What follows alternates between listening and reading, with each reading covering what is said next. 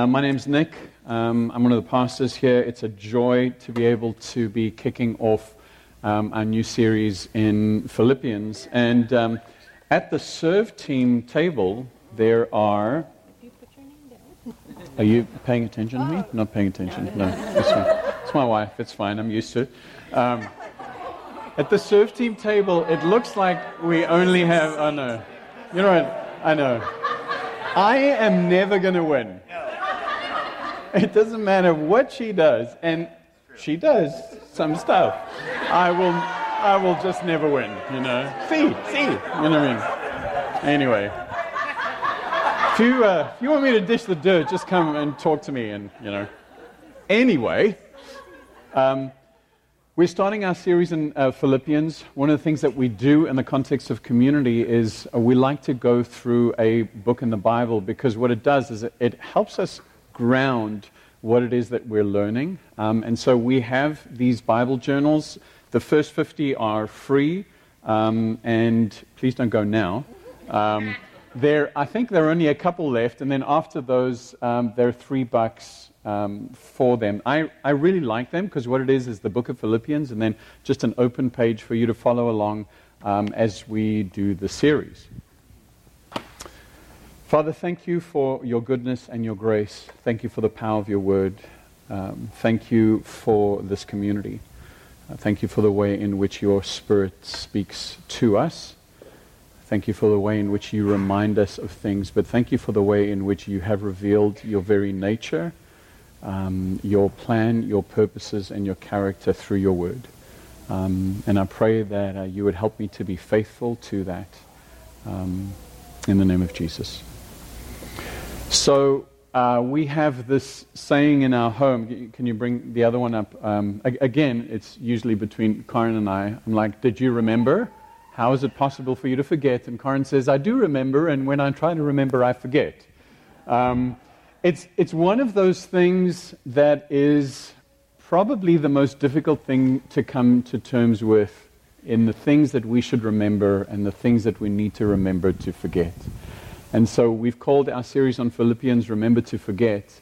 And one of the reasons is because Paul is talking to the Philippian church, and one of the major things that he's saying is there are things I want you to remember, and there are things that I actively want you to forget.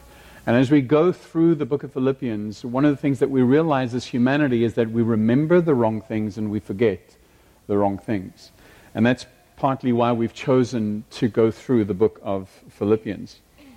Um, there, are, there are some amazing themes in the book of Philippians. The, the one that I love is that Philippians drips with joy and affection. Um, those, those of you that are familiar with the Bible will know that Paul writes letters to churches, um, most of which he's planted and had um, some kind of leadership authority, and a lot of the time, these are corrective letters. A lot of the time, He's saying, What the heck are you guys doing? I can't believe I heard this. Please remember that. Well, the letter to the Philippians is basically a thank you letter. And it's a, a, letter that is saying to the Philippians, thank you for partnering with me in the extension of the gospel in this area in Philippi and Macedonia. It is a book about team. Uh, the first verse of chapter 1 of Philippians says to uh, the bishops or elders or overseers, and to the deacons and to the saints. It drips with team where we talk about Timothy, we talk about Paul, we talk about Silas, Epaphroditus.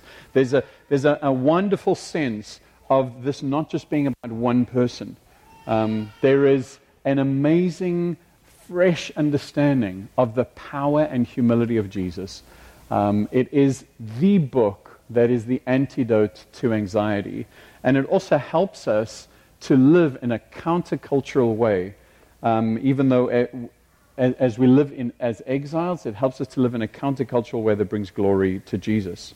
So, one of the things that we need to do, and you can throw the slide up, is, is we need to kind of uh, root ourselves because we, we came out of Micah, we came out of a series in terms of Mercy Commons, and now we're going to read about all these names that are going to have very little context for us unless we're actually able to see them. And so, I want to point out a couple of places for you. Paul was known as um, Saul of Tarsus. So initially, Barnabas came to meet Paul up in Tarsus. You'll hear about churches in Derbe, Iconium, and Lystra.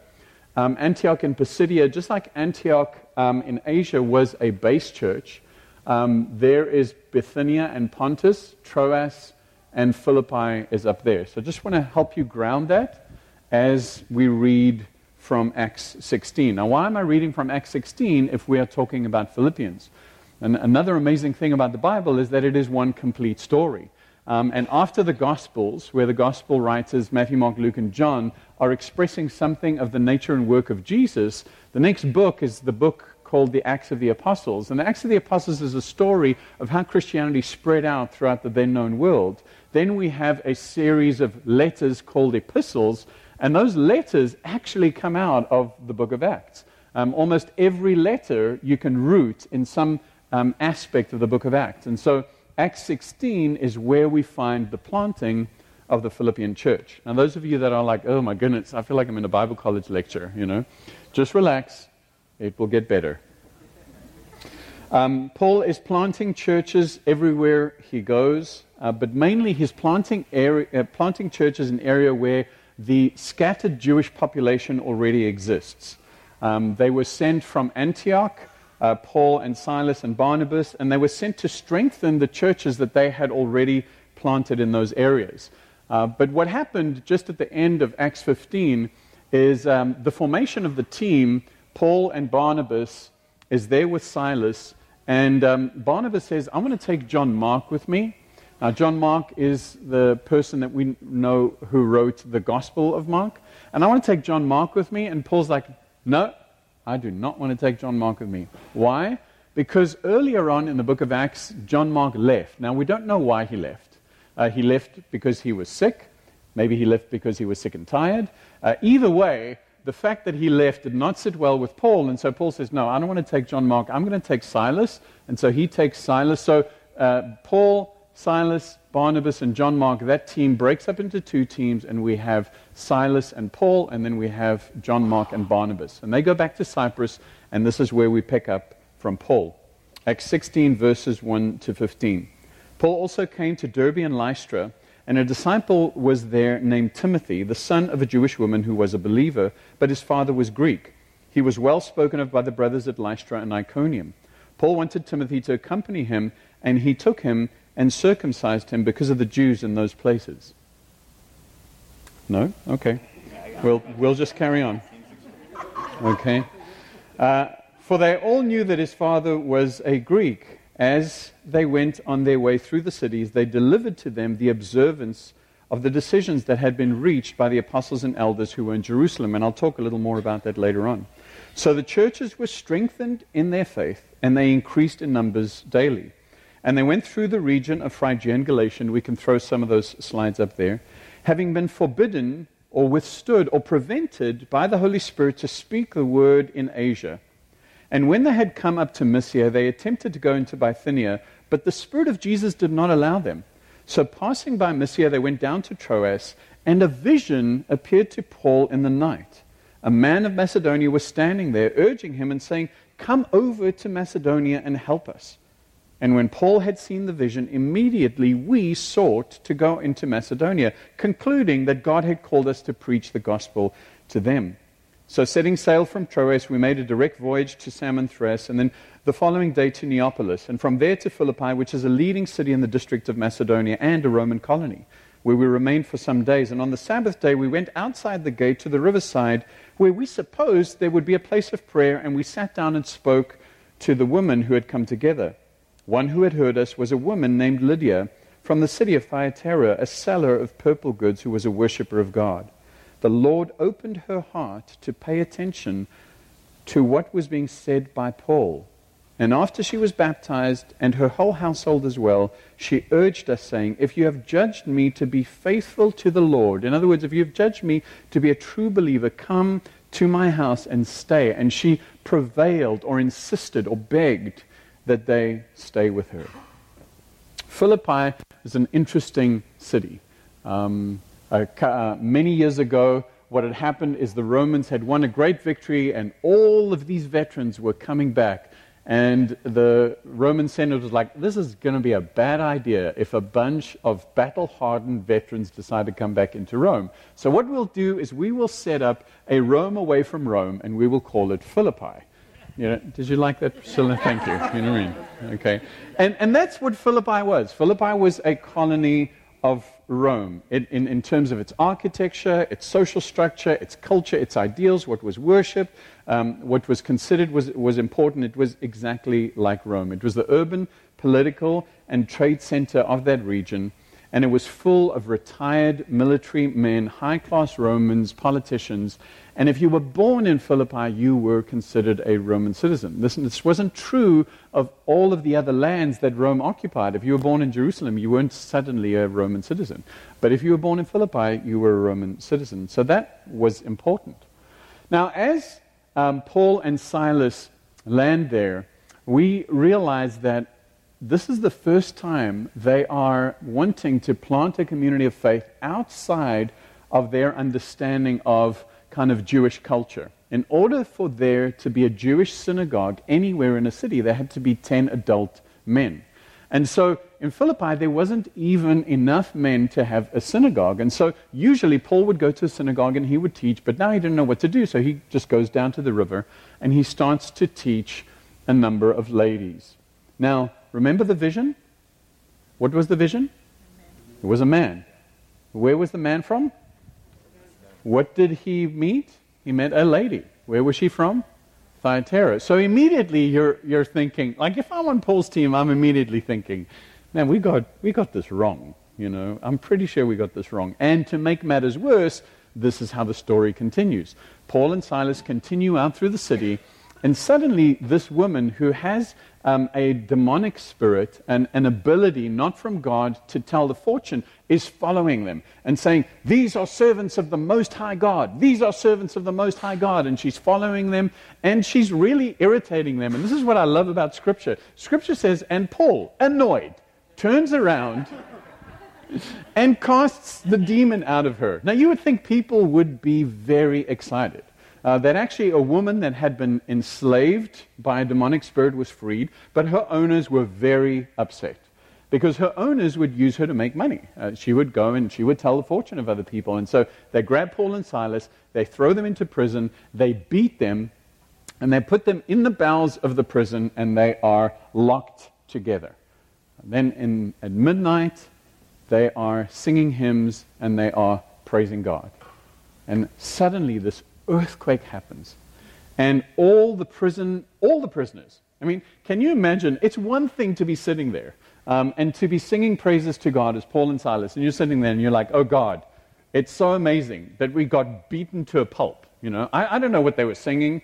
I don't know how they were singing, but I do know that if I was a prisoner listening to them, and that's what Scripture says, I was listening to them and I'd be like, yeah, whatever. And then suddenly an earthquake happens and my handcuffs fall off suddenly I'm a little more open to listening to the message that they have. It wasn't just their handcuffs that fell off, everyone got free. So the jailer freaks out. Uh, the jailer's like, okay, this is it. I'm going to lose my job, so I may as well end my life. And so what he wants to do is he wants to grab a sword and um, commit suicide. And Paul says, stop. Don't do it. We are all here. So the jailer comes, and we pick up in verse 28 he cries out with a loud voice. Paul says, Do not harm yourself, for we are all here. And the jailer calls for lights, and they rush in, and he's trembling with fear, and he pulls, falls down before Paul and Silas. And he brought them out, and, and, and then he says, Sirs, what must I do to be saved? Then they said, Believe in the Lord Jesus, and you will be saved, you and your household. And they spoke the word of the Lord to him, and all who were in his house. And then, listen to this, and then he took them that same hour and he washed their wounds. Now, I don't know if the jailer was the one that beat them up. He could have been. He could have been the one that beat them up. But he takes them and he washes their wounds. And he was baptized with his family.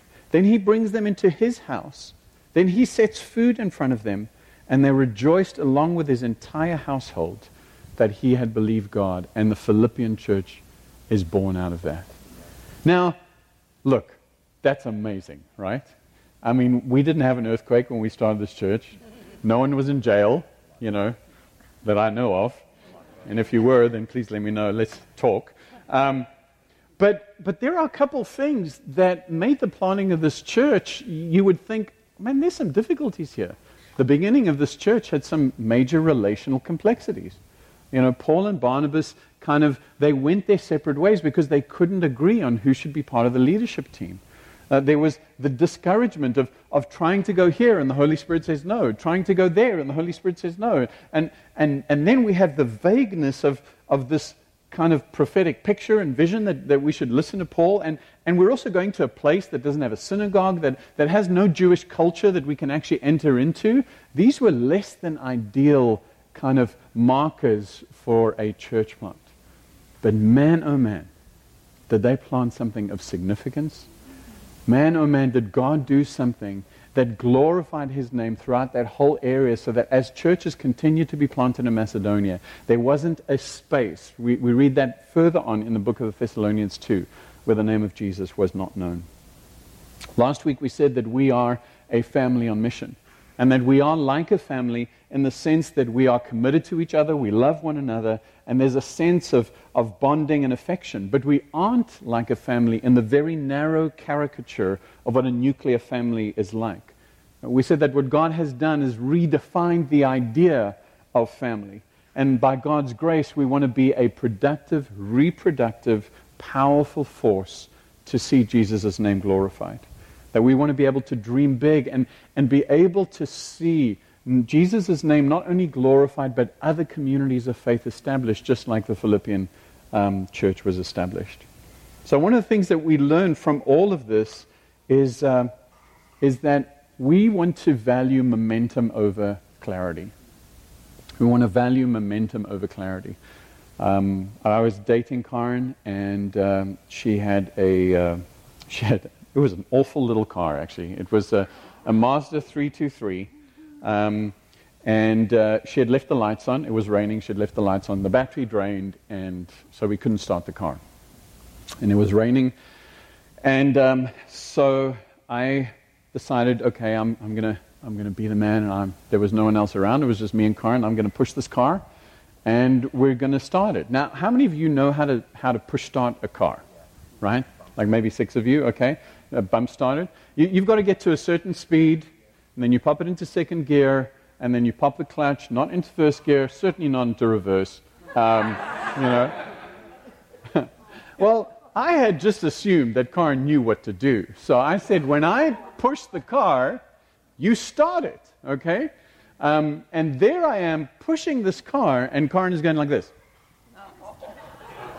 trying to start the car, you know? then we're also running out of space because we're in a cul de sac. And so, one of the things that we decided to do badly is okay, let's try and turn the wheel and let's push the car. No.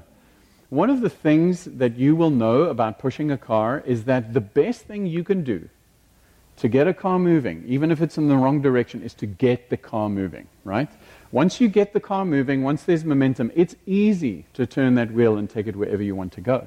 And there's a, there's a, there's a sense in which what Paul um, is experiencing and what we are hoping to emulate in this sense is that, of course, we want clarity, but sometimes clarity can be the tyranny of faith.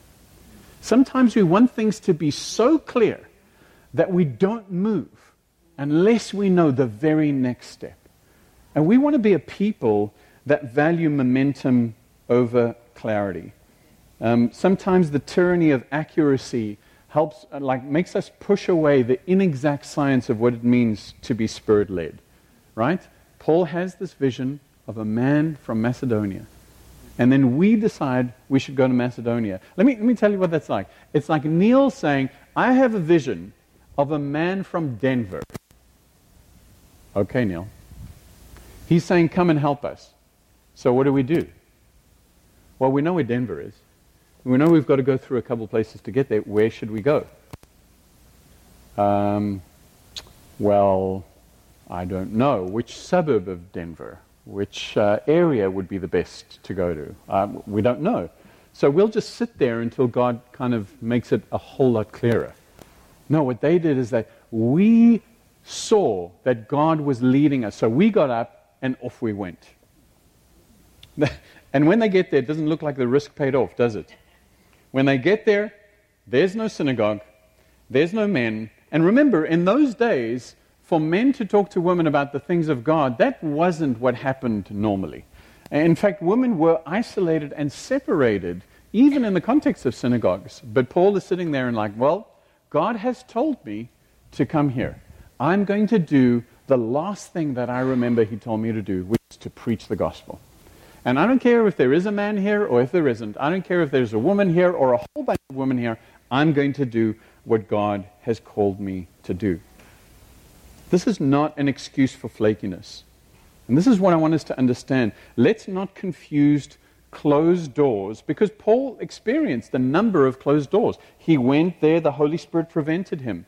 Let's not, ex- let's not confuse closed doors and wandering around doing whatever I want and God will take care of it. In other words, I'm going to do whatever it is I want, and if God wants to stop me, He'll close the door. Okay? Have you, have you guys heard of that? Yeah, it's called very poor theology, right? so, no, I'm, you know, I'm just going to move forward in this and God can close the door. I'm like, no, how about listening to what it is that He's called you to do? But Nick, God hasn't said anything to me. Really? Re- really, He hasn't? Because this Bible is full of the general commands of God. Full of the general commands of God. And one thing we do is immobilize ourselves because we don't have the specific commands of God. So we just stay there. So either what we do is we're going to do our own thing until God closes the door, or the counter on that is I'm not going to do anything until I have a vision.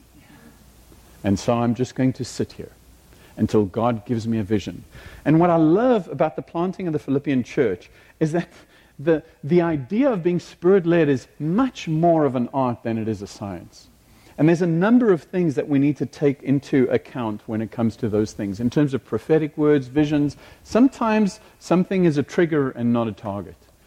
I remember when, um, when, when we were going through the process of whether we should move to, to the States or not, five years prior to that, um, I was walking around um, our home and I was thanking God um, for the fact that, that even as young as we were, we had the opportunity for the bank to own a home.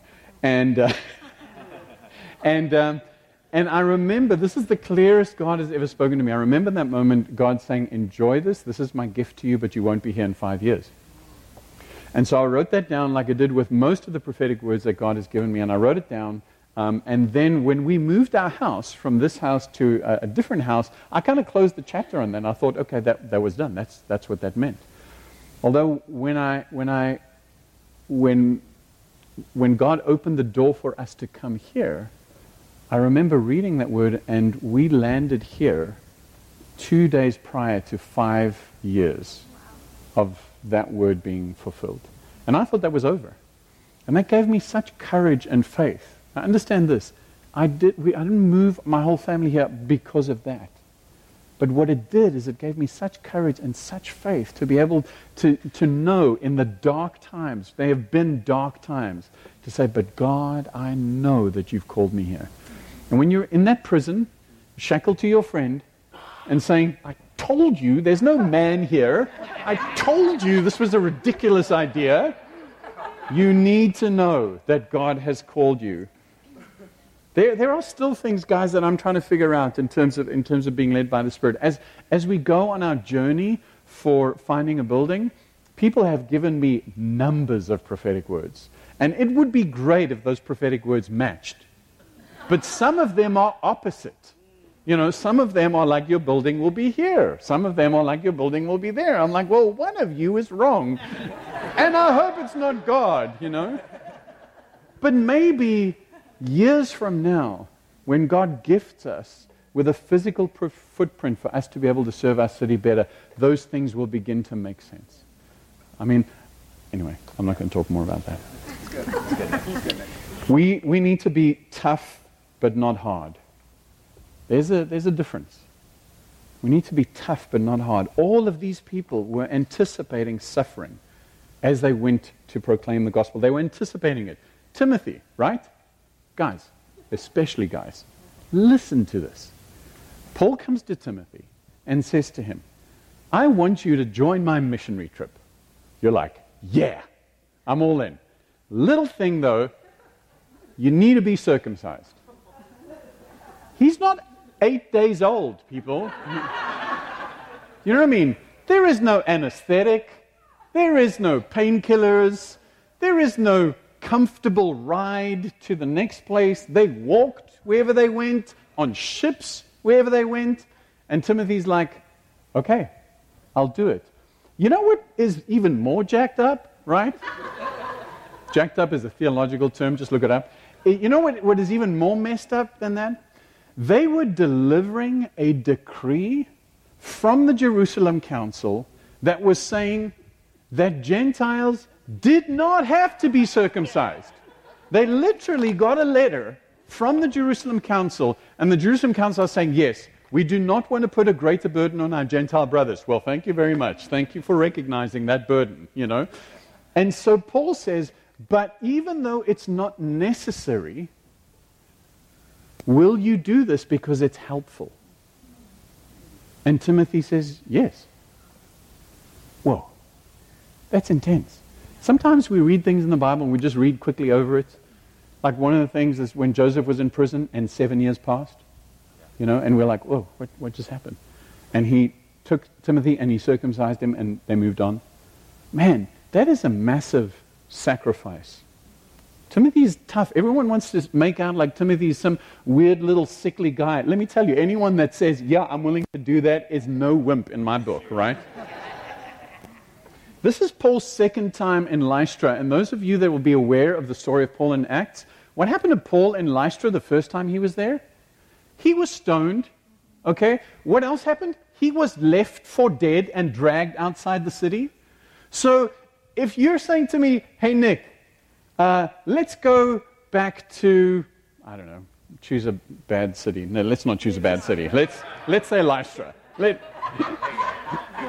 you know, hey, I think we should go strengthen the churches in Lystra. And I'm sitting there, the last time I was in Lystra, I was stoned and left for dead. They dragged my city, my, my body outside of the city. People prayed for me and revived me. I'm like, is there a way we could not do Lystra? Like, like maybe you could do Lystra and, and, and I could go around that. It, it, there's no question. It, it doesn't even come up in Scripture that Paul wouldn't do that. He's there. Now, this is just remember, they know about Timothy, and Timothy knows about them. So they, they, have, uh, they have spoken before. Timothy has either witnessed or knew about the time that Paul was stoned in Lystra because they, they have connected in terms of those cities. So, so here is this guy who's inviting you to come with him on a trip. And everywhere this guy goes, bad things happen. Everywhere prison, beatings, um, persecutions everywhere. And now he's asking you to just get circumcised just as a little thing to go with him. Talk about tough.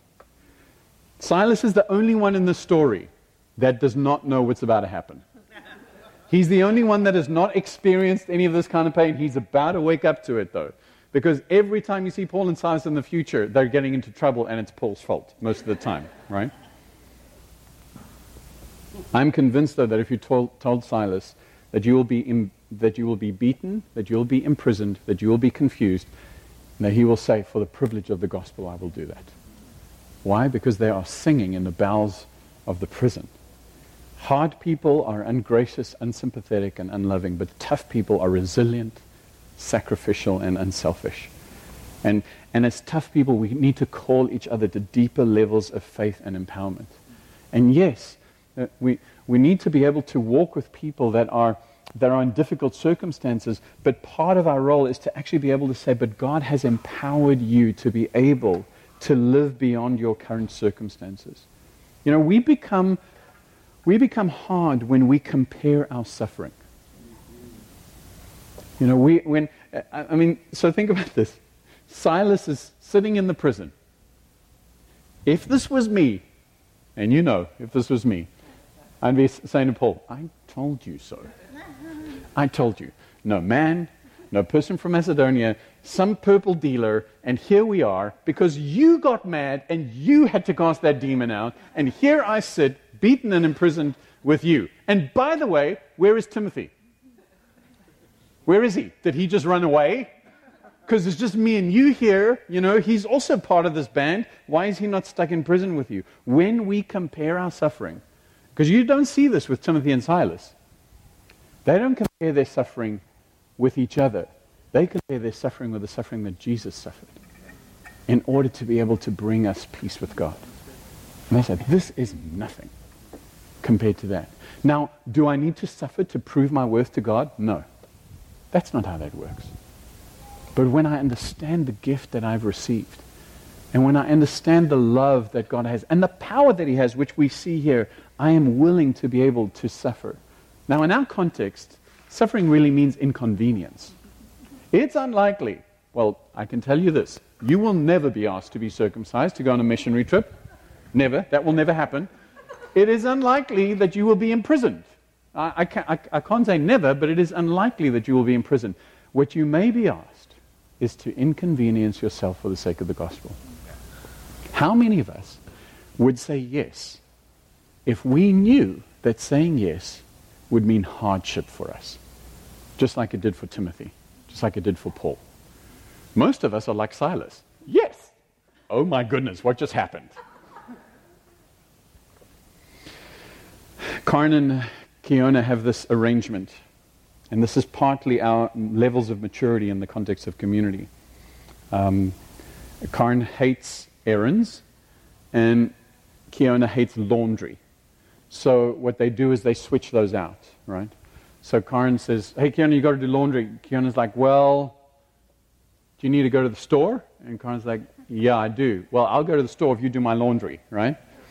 One of the things about an immature community is that an immature community is like a baby. Um, a baby believes that the whole world exists for their benefit. And, and really, we do, right? A baby can't do anything on its own. So everyone exists for the benefit of the baby. Then we think we become a little more mature, and we exist for the mutual benefit of each other. Okay, you do the laundry, I'll do the, you know, I'll, I'll do the groceries, you know. Or, okay, you do this because I don't like doing that, but but real mature Christianity is when we exist for the benefit of others. It's like, I, I will do that because that's important. Not because I derive some kind of benefit from it. Without a compelling vision um, of Jesus and the beauty of his church, without a love, joy, and affection fueling us, tough people can become hard people. And that's not what we want to be. We want to be a, a, a community, a family on mission that desires leadership and consensus. Leadership has got a terrible rap, mainly because leadership is either abusive or completely insipid. It's either too di- dictatorial or what it is is a pooling of our mutual ignorance so that everyone's opinion is heard and no right decision is ever made. There are times when leaders need to make a call, and you could legitimately question every one of Paul's calls in this area. Was it necessary to circumcise Timothy? Timothy will be the first person to say, no, it wasn't necessary to do that. And it wasn't. They were taking the decree saying it's not necessary to do that. Was it necessary for them to leave John Mark behind? No, you could say that that wasn't necessary. That, that was particularly harsh. When things go well, we tend not to question the decisions that are made. But when things don't go so well, then we tend to question the decisions that leaders make. So it's in the prison where I'm tied up with Paul, where I'm suddenly going through the series of decisions that got us here and thinking to myself, you made a bunch of bad decisions. This is important in Scripture. In verse, um, I dropped my notes, but it's there. Don't worry about it. Paul has the vision and, and these are important words. And we concluded that God had called us to go. Now that's very, very important. Because none of them could say, like probably likely I would say, none of them could say, I didn't sign up for this. But Paul has the vision, and we concluded there was leadership and there was consensus. There was a sense in which we all agreed that this is what should happen. We. This is the first time that that word we is used in that context because before that it says he, they, now we healthy families need consensus, but they also need leadership. And part of this is, is too many, quote, spirit led people that want to use the idea of being spirit led in order to absolve themselves of any kind of communal responsibility. So, what we do is we take God's name in vain and we say, I feel like God is moving me on. I feel like God wants me to do this, or I don't feel like God wants me to do this. Now, that could be true. But part of the joy of being in community is the fact that there should be a consensus with regards to the decisions that you're making because you are not just some isolated person. You are part of a community of faith. Guys, the decisions Paul made had a dramatic impact on every one of his team and vice versa. And so we see that. We make too many mistakes. The, the one mistake we make is is we come and we say, okay, the Spirit has told me to do this. Basically, when people come to me and say, God has told me to do this, I'm like, well, great. I can't say any. If God has told you to do that, then you must do that. Otherwise, you would be disobedient. Now, there's, a, there's numbers of people that have, that have come to the leadership of the church with this posture that is very, very different. I feel like God is stirring me or, more accurately, I feel like I want to. Why can't we just say that? I feel like I want to. Do you know that, that in the context of Acts, and Paul would say many times, I want to. I want to. I desire to. I desire to get to you. There, there's no sense in that our desires are automatically wrong, but there has to be a sense in which our desires align to the will and purpose of God. Hey, I want to do this. Won't, won't you join me in prayer? Because this is the problem. I don't know that I can trust my heart. And I don't know that I can trust the people that are closest to me because they will want what's best for me. And the way that I will explain this to them will make it very clear that this is what's best for me, you know? One of the most profound experiences that I've had, and we've had many people in the context of this community saying, Nick, this is what we're feeling. Won't you join me in prayer? But one of, one of them is a, a couple in this church invited me and another pastor because they had a, a relationship with, with a, an, another person in another church and said, We are looking at making a dramatic decision that will affect where we live.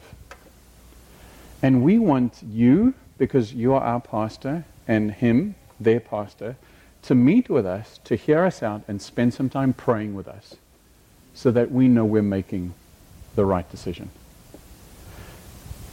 I was gobsmacked. Actually, not really because I, I, I, talk when I'm nervous. So, the, I mean, I, I sat there and I left and I said to Karen, I don't think I've ever experienced anything like that before. And in a sense, it's almost, it almost doesn't matter what decision was made. Because the process that that decision took was so God honoring in that way. We live in a culture of hyper individualism where really what we want is not truth, we want affirmation. We want someone to affirm our perspective or our decision. And actually, in this context, we need some people sometimes to say, man, I think you could be making a decision on the wrong set of circumstances, or I think there might be some hidden motive that maybe you need to deal with before God. This is not about control, guys. Hear me. This is about using this community to protect you from making the kinds of decisions that will hurt. Lastly, we need to be a hospitable, inclusive, and intentional community. Man, when I look at, at Lydia, the scripture, I love the scripture. God opened her heart. You know, we cannot save anyone. God saves. God opens people's hearts. God forgives their sins. God pursues we have the privilege to actually meet with people and tell them of this God that is able to open their hearts. And says, and, and God opened her heart, and what did she do? She opened her home. Now, she was a switched on businesswoman. I mean, she probably had a villa which could kind of um, um, entertain that entire Philippian church for a while. That's how churches were planted in those days. Um, and, and she was what what can be known as, as a gospel patron. She used her financial means to be able to create an environment for the gospel to flourish. Now, it's not just Lydia. Everyone has something to offer. When you read about Timothy, Paul's letter to Timothy, there, there's an amazing thing where he says, Your faith through your mother and your grandmother. It doesn't matter what situation you are in life, what position you are in life, you have something to offer. It was Timothy's mother and grandmother that prepared him for this kind of life. Ultimately, he would be leading the Ephesian church. I don't think they sat him down with a curriculum that said to those who want to lead the Ephesian church, no. They just did what they knew to do and they gave themselves to Timothy and brought him up in the way of the Lord. And now we have this man that has affected Ephesus and on apostolic journeys with Paul. Everyone has something to offer, whether you're raising a family or like Robin Christie, 14, 15. How many years have you done children's ministry? 25 years.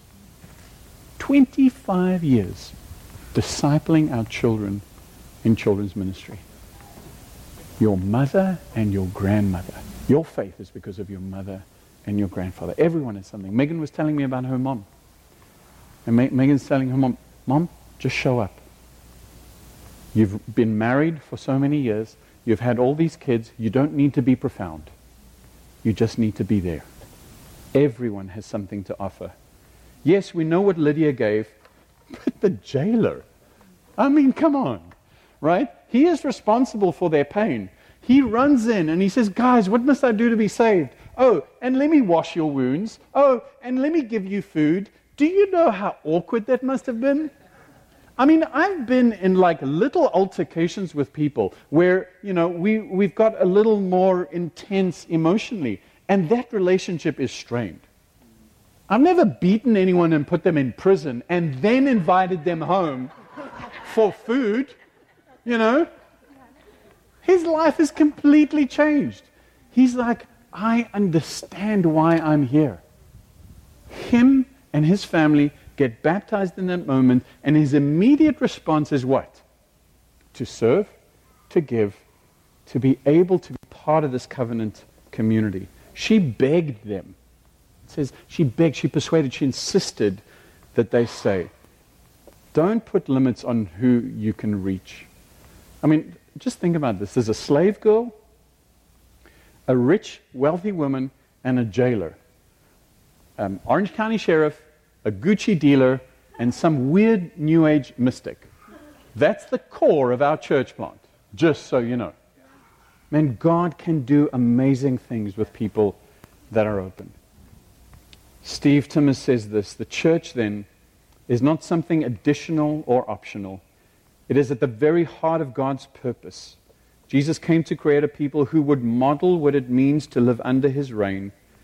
It would be a glorious outpost of the kingdom of God, an embassy of heaven. This is where the world can see what it means to be truly human.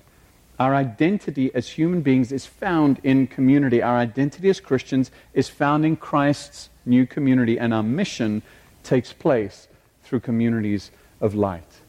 Philippians 3:20 says, "But our citizenship is in heaven, and we await our savior, the Lord Jesus Christ, who will transform our lowly bodies to be a glorious body by the power that enables him." And we've misread this.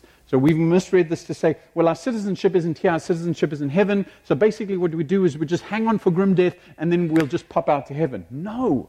Just like Philippi was an outpost of Rome, we are created to be an outpost of the kingdom of heaven. Just like Philippi was to shape the culture of Macedonia by displaying what it was like to live under Roman rule, we are designed as a family on mission to create a colony of heaven and earth. So when people look at us, they're like, that's what heaven looks like. The way you treat each other, the way you love each other, the way you deal with setbacks, the way you deal with, um, with kind of uh, relational stickiness, all of that displays something of the joy of God. We're to live a satisfied, purposeful, joyful life. And as we said last week, Mercy Commons, we do that because we revel in the mercy of God.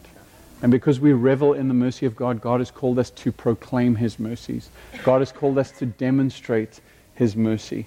God has called us to participate in acts of mercy for the common good and for His glory. Let's pray.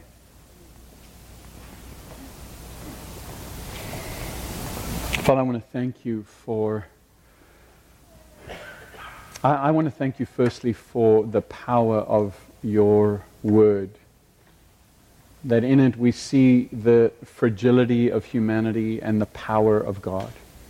And consistently, we don't see a, a bunch of amazing heroes that in and of themselves did mighty things. We see you using ordinary people in extraordinary ways. And we say that we are just ordinary people that have been rescued by the mercy of God.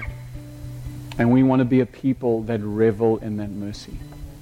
We want to be a people that proclaim the glories of the one that called us out of darkness into light. We want to demonstrate through the power of your Spirit and, and through acts of kindness what our God looks like. Uh, and we want to be a fragrant aroma of Jesus as we walk into the city. And so, God, I pray that as, as we look at the beginnings of this community, that we would be grateful for what you have built, and yet you would stir within us a deep sense of faith for what you can build. And Father, for those that have traveled with us, those that understand your grace, those of us that have been justified and sanctified and are looking forward to our glorification, those of us that are reveling in our adoption and our love, God, I want to pray for just a fresh encounter of that, even as you've already met us this morning. But God, for those jailers out there that are like, I don't really get what's going on. Father, I want to pray that as we as we respond in worship, I want to pray that that you by your Holy Spirit would just whisper the, the sweetest, simplest message. Just believe in the Lord Jesus, who came and lived the life we could not live, who came and died the death that we deserve to die, who was raised on the third day and is seated at the right hand of God, praying for you now. Would you believe in the Lord Jesus?